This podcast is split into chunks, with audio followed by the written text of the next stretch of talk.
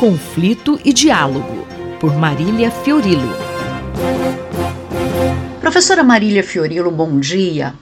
Professora, infelizmente comemoramos mais um ano de guerra na Ucrânia. Quais são as perspectivas? Bom dia a todos. Prigogine está furioso. Ouçam o que ele postou essa semana no Telegram. Seus porcos, sua escória. Como é que vocês deixam drones atacarem Moscou enquanto ficam tranquilamente sentados? O alvo da cólera de Prigogine é a elite política, econômica e militar da Rússia. A maioria residente em condomínios de Rublivovka, uma espécie de Alphaville da nomenclatura de Putin.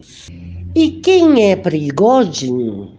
É o chefe da milícia mercenária, conhecida como Grupo Wagner, ele sim, uma legítima escória, campeã em execuções e torturas de civis ucranianos, formada inclusive por homicidas anistiados e libertados pelo Kremlin, sob a condição de se engajarem nas fileiras wagnerianas para encorpar os crimes de guerra na Ucrânia.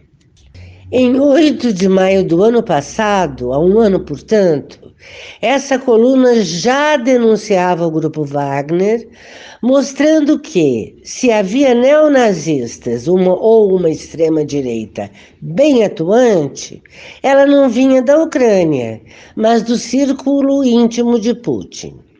Na ocasião, dizíamos que era vantajoso para o regime russo usar mercenários não só pela selvageria, mas porque os crimes, sendo terceirizados, não poderiam ser atribuídos diretamente ao governo russo.